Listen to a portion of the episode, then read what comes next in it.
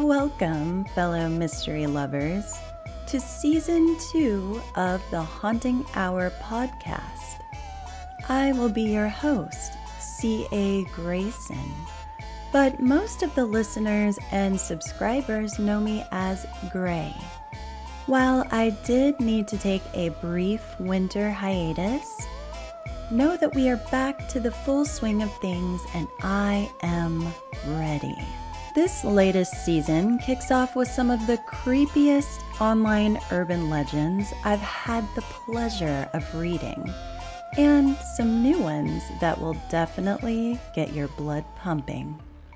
If you are new to the podcast, welcome to the show, and I hope that you enjoy all of the mysterious wonders the internet has to offer. In addition to urban legends, there are episodes with creepy tales to send shivers down your spine. So, I've got something for everyone. And now, without further ado, let's get to our show. Creepy urban legend number one The Momo Challenge. Now, keep in mind this can be a little disturbing, so just be forewarned, this does include something about self harm. So, warning. Although this started in 2018, the mass panic really didn't start coming about in full swing until 2019. This urban legend, which was named the Momo Challenge, was a viral game that was shared on messaging services like WhatsApp that would goad young children into violence or even suicide. Images of the bird lady uh, supposedly popped up with creepy messages and demands that are said to escalate to extreme violence. The one that I'm more familiar with is the claim that the image itself, I think I vaguely remember there was some that uh, were videos as well, that would be spliced into things like Peppa Pig or even video games like Fortnite in the videos that were posted on YouTube. Again, same thing in these videos. Apparently, there were even more graphic details saying that these videos encourage children to quote unquote slit their throat or to harm others. There were even some news reports that said the challenge had spread to Snapchat. Oh, there's a blast from the past Snapchat. I haven't used that in a while. But concerned parents, fear not, because this has been debunked and it's nothing more than an internet hoax. And while I could see why the terrifying, demonic looking chicken lady has sparked severe anxiety, it actually predates reports of the challenge and has nothing to do with the viral sensation. It was actually a statue called the Mother Bird, and this was made by artist Keisuke Aisawa, who works with the Japanese special effects team at Link Factory. You can actually see gallery images of the statue first began circulating around 2016. Like many horrific things on the internet, the challenge was more than likely cooked up on a creepypasta or creepypasta subreddit that catalogs some types of horror urban legends. Because who doesn't like a good creepy scare? It actually was uploaded in July of 2018, and of course, from there, the legend of the Momo Challenge took the internet by storm. And of course, how the internet tends to twist things and create mass panic. Most of the panic actually stemmed from parents, social media, and even local news. It got so popular that it actually caught the attention of the police across the United States and even across the globe.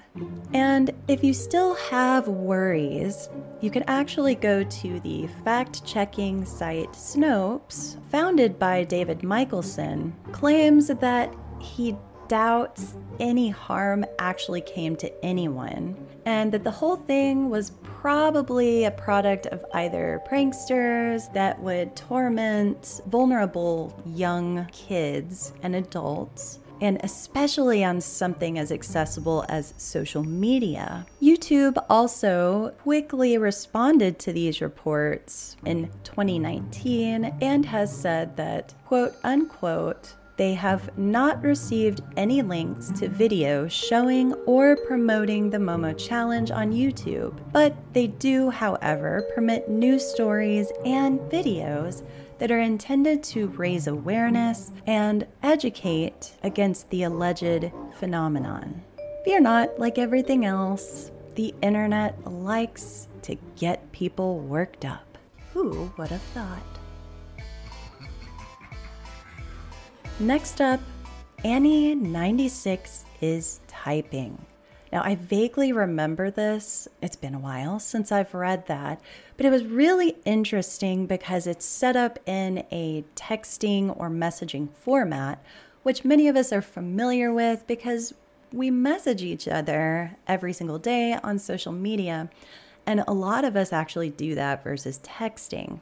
So let's read the following transcript that was posted on the R No Sleep board on Reddit. You asleep? No. Guess you're not either? Can't. It's the wind. Sounds like cats fighting. What's your excuse? Studying. So that's what they call porn now? Annie, what the f- So, not denying it? I still can't believe what Johnny did today. Me either. That boy has issues. What the fuck? The wind is so loud. It doesn't seem normal. No wind over here, just rain. Lucky you. I need my beauty sleep. Damn right you do. What? You mean I look. Shit. I think I heard footsteps outside on the gravel. Get your crazy dad to check it out. I'm home alone. The fam is on holiday, remember? I told you this. Really? Till when? We should hang out. They really sound like footsteps, but there's something odd about them. I should really look out the window, but my bed is so warm. Sure, you want to look out the window when you're alone? What if there really is someone out there in your garden looking up at you? Not funny, David. Wow, chill. I'm sure it's nothing. Gonna check. BRB if there's something strange in your neighborhood, who you gonna call? David, there's someone in the garden. What? Really? Yeah, I can see a man's back. What's he doing? He's looking for something on his hands and knees in the bushes? He must be high. Probably looking for his drugs. David, this is serious. What should I do? Nothing. He'll probably go away by himself. OMG. Now he's digging with his bare hands. He's ruining the garden. Shit. He's turning around. What does he look like? David, what the fuck? This isn't funny. What? How are you doing that? What are you talking about? I can see you in my garden. How are you writing here without touching your phone? Look, I'm in the window. Can you not hear me banging on it? Fuck, Annie. Now you're scaring me too. I am definitely not in your garden. That is not me. Stop playing around. I can see your face, and you're wearing that stupid football jacket you're so proud of. It must just be someone who looks like me. Honestly, Annie, I'm at home. I wouldn't play around like that. It has to be a friend of yours, David, playing a sick prank. How else could he be wearing your jacket? There are loads of jackets like that. My friends don't look anything like me. You just have me on your mind. He's digging mm-hmm. again. Fucking leave mm-hmm. already. Annie, do you have a gun in your house? Don't be stupid, mm-hmm. David. I couldn't shoot anyone. You don't have to use it, just show that you're carrying. Doesn't that mm-hmm. jacket have your name on the back? Yeah, the team all got one with their name on it. I can see mm-hmm. your fucking name. What? What the hell mm-hmm. is this, David? Annie, that jacket's in my closet. Fuck, he sees me. Why is he smiling like that? He's coming. Call the cops. Annie. Annie, pick up. I've called the cops. Told them there's a break in attempt at your place. They said they're on their way, but it'll take about half an hour. Annie, are you there? It's in the house. Can't talk.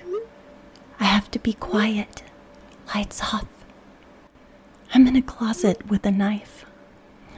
Hard to type, shaking too much. Fuck, fuck. Hang in there, Annie. The police will be there in 20 minutes. Do you know where he is?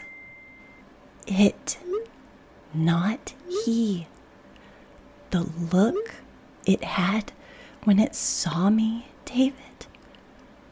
No person could look like that. Jesus Christ. Does it know where you are? No. I grabbed the knife when I saw it running toward the house. And I got in the closet when I heard it breaking in. Okay, good. You'll be fine. A druggie doesn't have the brains to find someone hiding in the closet. The police will be there soon. Oh, God. It's calling out to me. It doesn't sound like you, David. Its voice is so deep, filling the house, filling my head. What is it saying? Come out, Annie. I just want to look at you. It keeps repeating that over and over. Have I gone mad, David? Is this what it feels like? Just 10 more minutes, Annie. Keep it together. You are so strong. You will get through this. It's coming up the stairs, but so slowly. Irregular steps. Why does it look like you, David? Why you? I don't know, Annie. Please believe me. Can you make it stop? Please, make it stop. I would if I could, I promise you. It's at the end of the hall. David, I didn't say anything to my parents when they left. I was listening to music. Is that the last time I see them? Annie, this is something to do with you, David. Only you can make it stop. Think fast. I don't know, Annie. God, please. Please. It might be because I think about you so much. I think about you all the time. So stop. I, I don't know how. It's scraping something on the walls. It's getting closer. Please, David. I'm trying. I'm trying so hard. It's slowing down. Try harder. Whatever you're doing, it's working.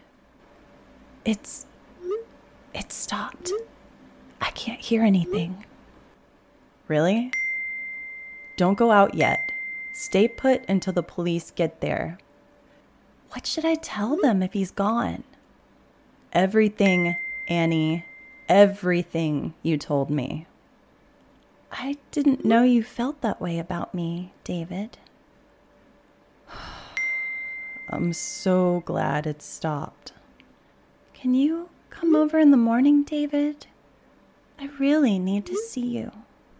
Of course, Annie. I'll be there. Great. Can't wait. Annie?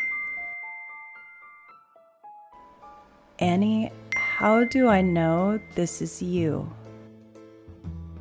Annie 96 went offline. Talk about creepiest chat ever.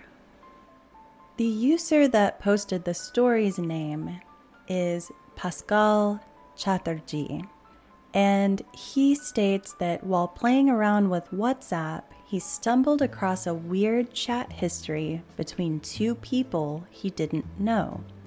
It scared the hell out of him, and when he apparently tried to find it again, the app crashed and kept crashing. Not gonna lie, I would be one of those nosy people that would definitely read through all of that too. But if that actually is real, super creepy but fine. Our next spooky urban legend is the tale of the Blind Maiden, all the way from Spain. As far as urban legends go, it's relatively new, meaning it's been within the last decade ish.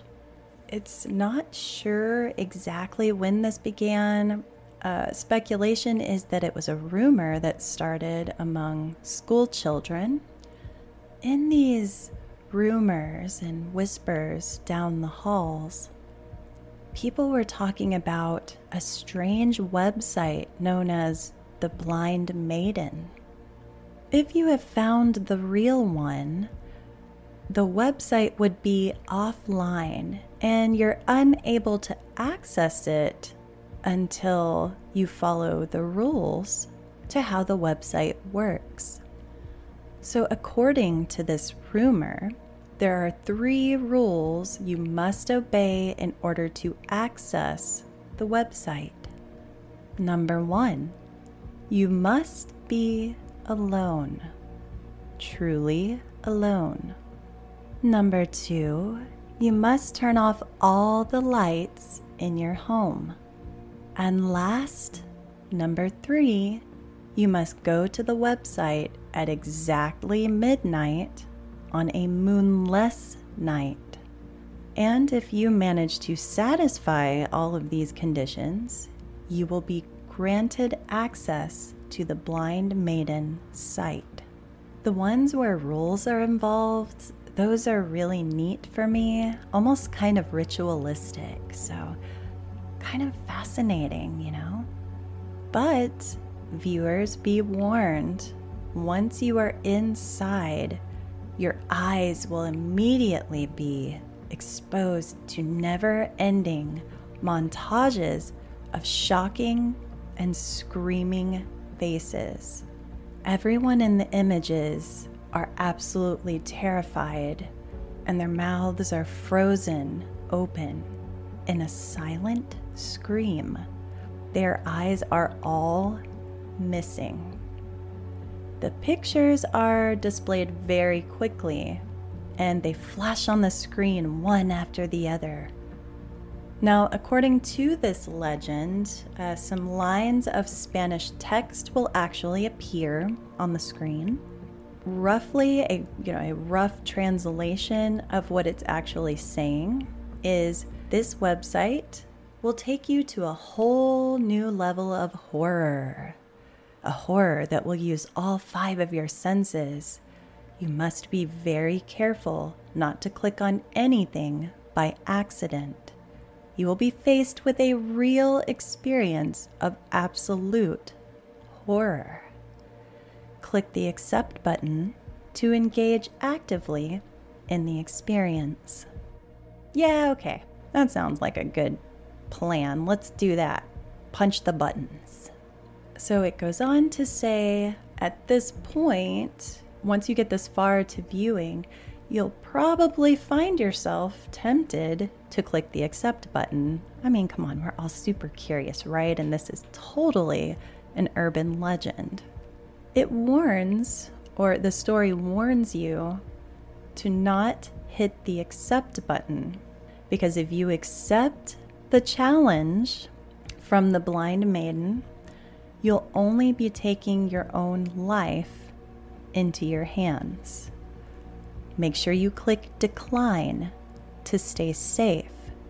This is what supposedly happens if you do select the accept button. Once you click that accept button, on your monitor you will see a sinister figure of a woman walking toward your home. The spirit will then be shown to approach and enter the same room as you. And then you see your own back. You want to turn around, but you can't because you're frozen in terror. Or the supernatural is holding you down, one of the two. You will then feel a tap on your shoulder. And as you turn around, the last thing you will see is the horrible blind maiden's face. And she will then rip out your eyeballs, and a photo will be added to her horrible gallery for the next victim to find. Now, there are some stories that say you have to accept or decline the offer, and as you select the decline, all of the horrifying images pop up, and that's your reward for even daring to go to the website. But uh, there's also that version that as soon as you open that website with all the conditions met, that it happens first. Because to me, that doesn't make sense for you to just go on the website and it happens. I mean, you have to have some sort of consequence for just going there and pushing a button on a very angry maiden's website. Our final urban legend is called My Dead Girlfriend Keeps Messaging Me on Facebook. The user mentions that this happened roughly around 10 years ago. He's saying that he keeps receiving messages from his dead girlfriend's account. And so it starts off with I just received another message and it's worse than the others. Uh, he explains that she was involved in a car crash when she was driving from home. Someone ran a red light and she died pretty much on impact. Uh, he mentions she was the sort of woman that was really bubbly and happy. She was didn't complain much, uh, but also she used to joke with him and say, "If I cark it first, which I've never heard that term before, cark K A R K. Hmm, who knows? Uh, don't just say good things about me. And I am so on board with this. I'm always creeped out anytime I've had to go to funerals, especially um, for people that I knew pretty well that definitely would not like all that super stoic stuff. So I'm on board here, you know? Just talk some crap about me and uh, remember some dumb things, and we're gonna have a good time, have a few beers, whatever. She's the sort to embrace her flaws and, you know, just be a super down to earth person. So, he's just kind of giving you an idea of who she was when she was alive and how devastating it was when she passed away. He then later details that his girlfriend had been dead for just over a year, around 13 months, uh, when she first messaged him. So when they first reach out, or when quote unquote Emily reaches out, she says hello and of course, this is coming from his dead girlfriend's Facebook, who obviously he has control of at this point. Uh, says that he just keeps it active because he enjoys going through the photos and everything and memories. So, of course, he's like, Who is this? It's really weird to be receiving messages from Emily's account even if you maybe want to discuss her, or whatnot, you know, assuming it was probably a friend or a family member that uh, was grieving. And this sounds really weird, but I actually had an aunt that did that with uh, one of my cousins that passed away. It was really weird because she would make posts on his page and not explain that it was her. So a little bizarro for a while getting messages and seeing posts from someone that's passed away. Anyhow, so the next thing they respond a few minutes later is again, they repeat, hello. And the guy's name is Nathan. Nathan says, Susan, are you on Emily's account? And, um, oh, that's right, that's right. It was her mother her mother that had joint account to it so they could both actually access it. And when the first incident happened he mentions that it's in September. He started getting messages again on that next November 6th of 2013 so her next message starts with again hello. And then let's hit up. The trail name is blanked out, but such and such trail this Sunday. Nathan, of course, responds, who the fuck is this? At this point, you kind of think it's a troll because it says something really dumb. You know, the nursery rhyme at the beginning of it, it's the wheels on the bus go. Yeah. So, anyway, that line is the wheels on the bus. And Nathan responds with, Please tell me who you are. This poor guy is getting tortured by messages from his dead girlfriend that he's thinking is probably a prank. So at that point, with the second message, Nathan actually receives confirmation from Susan, uh, Emily's mother, that she hadn't been on Emily's profile since the week of her death. Um, Emily knew a lot of people. The boyfriend was saying that he thought it was one of her tech savvy friends, you know, hacking or messing with him. So some time goes by, um, and then around February of 2014, Nathan says that Emily started tagging herself in his photos. It says that he'd get notifications for them, but by the time he actually sat down and was able to look at them, they were removed from the pictures. And he said the most devastating part, it was at places that they would usually hang out together. He actually posts two screenshots of two photos. And understandably so, he started losing a lot of sleep over this because he was so angry that someone had been messing with him in this way. And I don't blame him. Honestly, I'm the sort of person that I probably would have done anything in my power to make sure this person was found and hopefully removed from that account so they could no longer do such horrible things to her family, her friends, and of course, you know, her partner. So then Emily would start tagging herself in random photos every couple of weeks.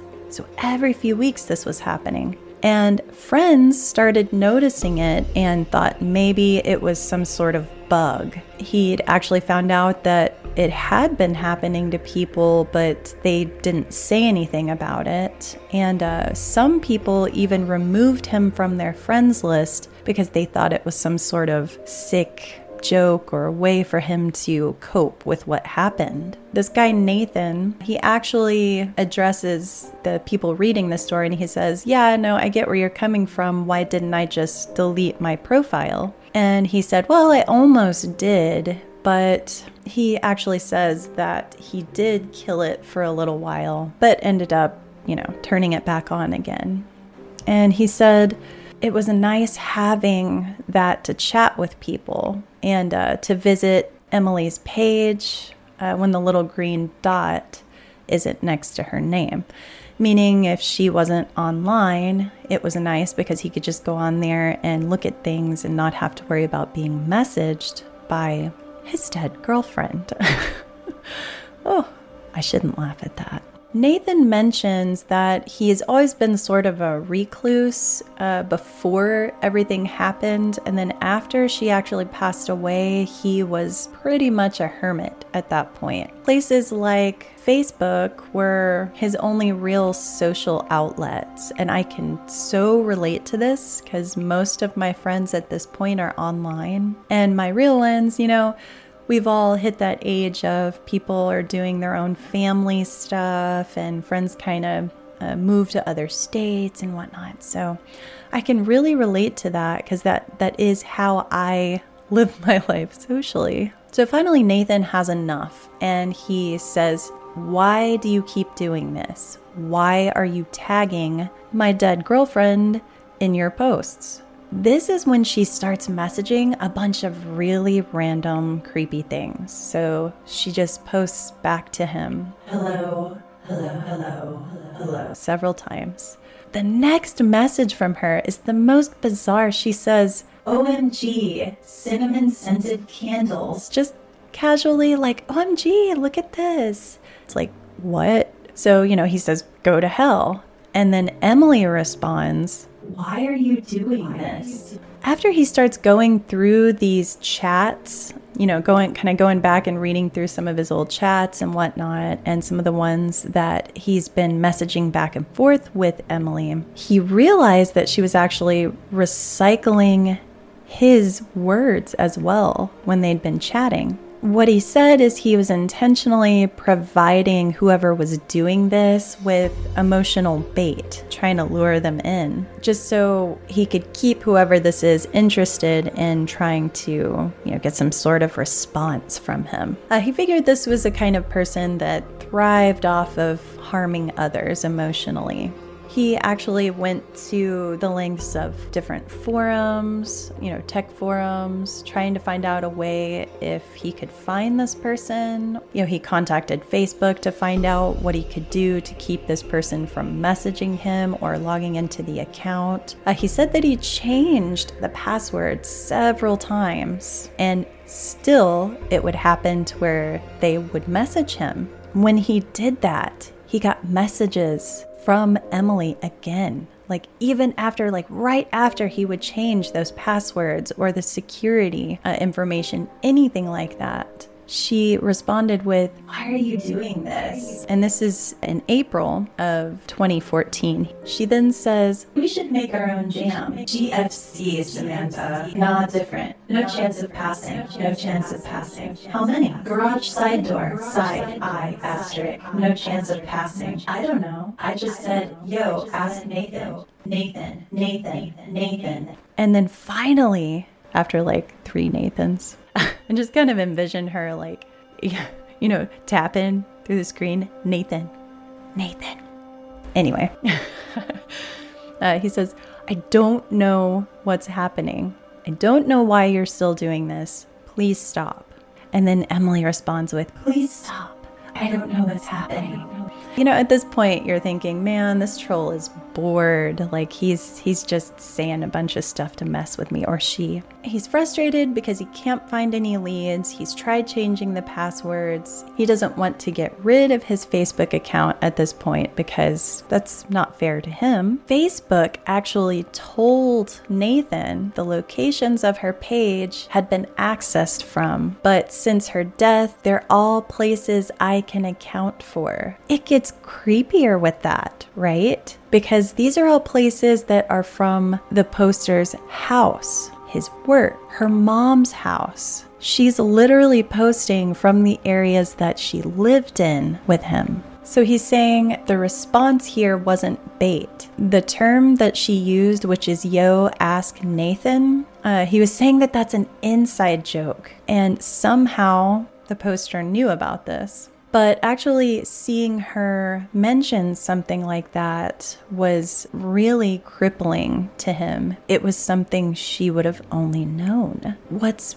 really disturbing is that he said her last few messages really started to scare him. Didn't want to admit it up until this point. Later on May the 8th, she just started responding with these numbers. She had I, I, negative 12, negative 15, and then she says, My jumper's in the dryer and it's really cold out. Cold, cold. Nathan, please stop.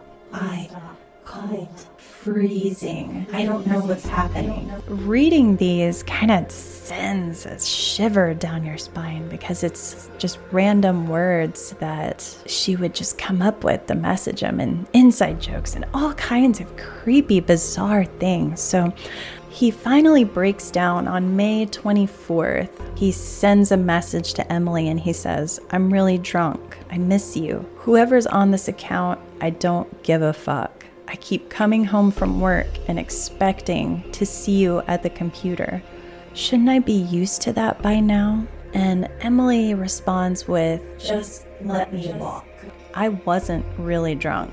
M wasn't an affectionate girl. It always embarrassed her to exchange I love yous. It was hard for her to talk about how much we meant to each other, and she was always more comfortable when I was drunk. I pretended to be drunk a lot, so he was more affectionate than her. He says that her reply is actually what prompted him to memorialize her page, thinking it might put an end to this. It might seem innocuous, he writes to her previous message. He says it's from an old conversation when he was trying to convince her to let me drive her home from a friend's house. It's a little graphic, but he mentions that in the collision, the dashboard crushed her. She was severed in a diagonal line from her right hip to midway down her left thigh. Uh, it was so bad that one of her legs was found tucked under the back seat. Extremely disturbing. So Nathan messages Gray Street somewhere. Hey, you on your way home? Emily. When you see this message, please ring me straight away. I rang blank and they said you left at 4. I'm starting to panic. I feel sick in my stomach. Please give me a ring. Emily, Emily, answer your phone. So, those were all messages that he'd sent to her before she got in the car crash. On August 7th of 2012, he shows that these were the messages on the day he sent her when she died. And that's the reason why in his posts, he was worried because she was normally home by 4:30. So, after he left, you know, some voicemails, he said this is the last time he talked to her under the assumption that she was still alive. He mentions this was important to show you why this is going on. And so, under Emily's page, she sends, Hey, you on your way home? Emily, when you see this message, please ring me. And so he's showing it's the same message that she sent back to him. And then under that, she mentions, I don't know what's happening. And then cold freezing. Again, she mentions this cold freezing, you know,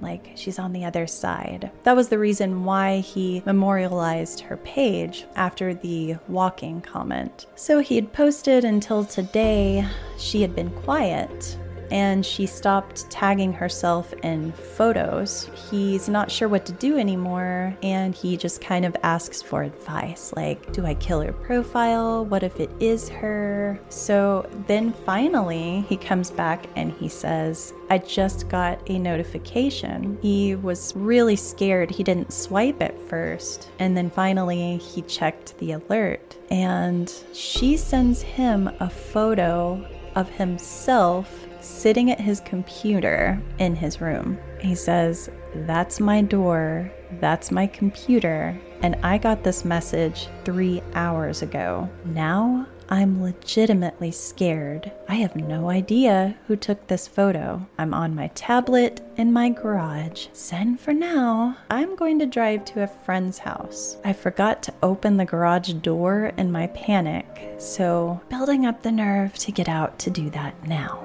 Now, while messages from the dead are not uncommon, especially used in a lot of urban legends because we have all this new modern technology, horror has to follow that. It has to be things that are relatable, right? I think what makes this such a spooky story is if the author is correct, you would think someone that was trolling wouldn't go through that much effort to make someone feel so horrible. Changing passwords constantly like that, having to set up two step authentication, you would think at a certain point that one person isn't really worth the entertainment value past a certain point to a troll. The fact that whatever it is or whoever it was kept messaging them and kept figuring out a way past the security, that's the creepiest part. And then, of course, waiting three hours to read a message,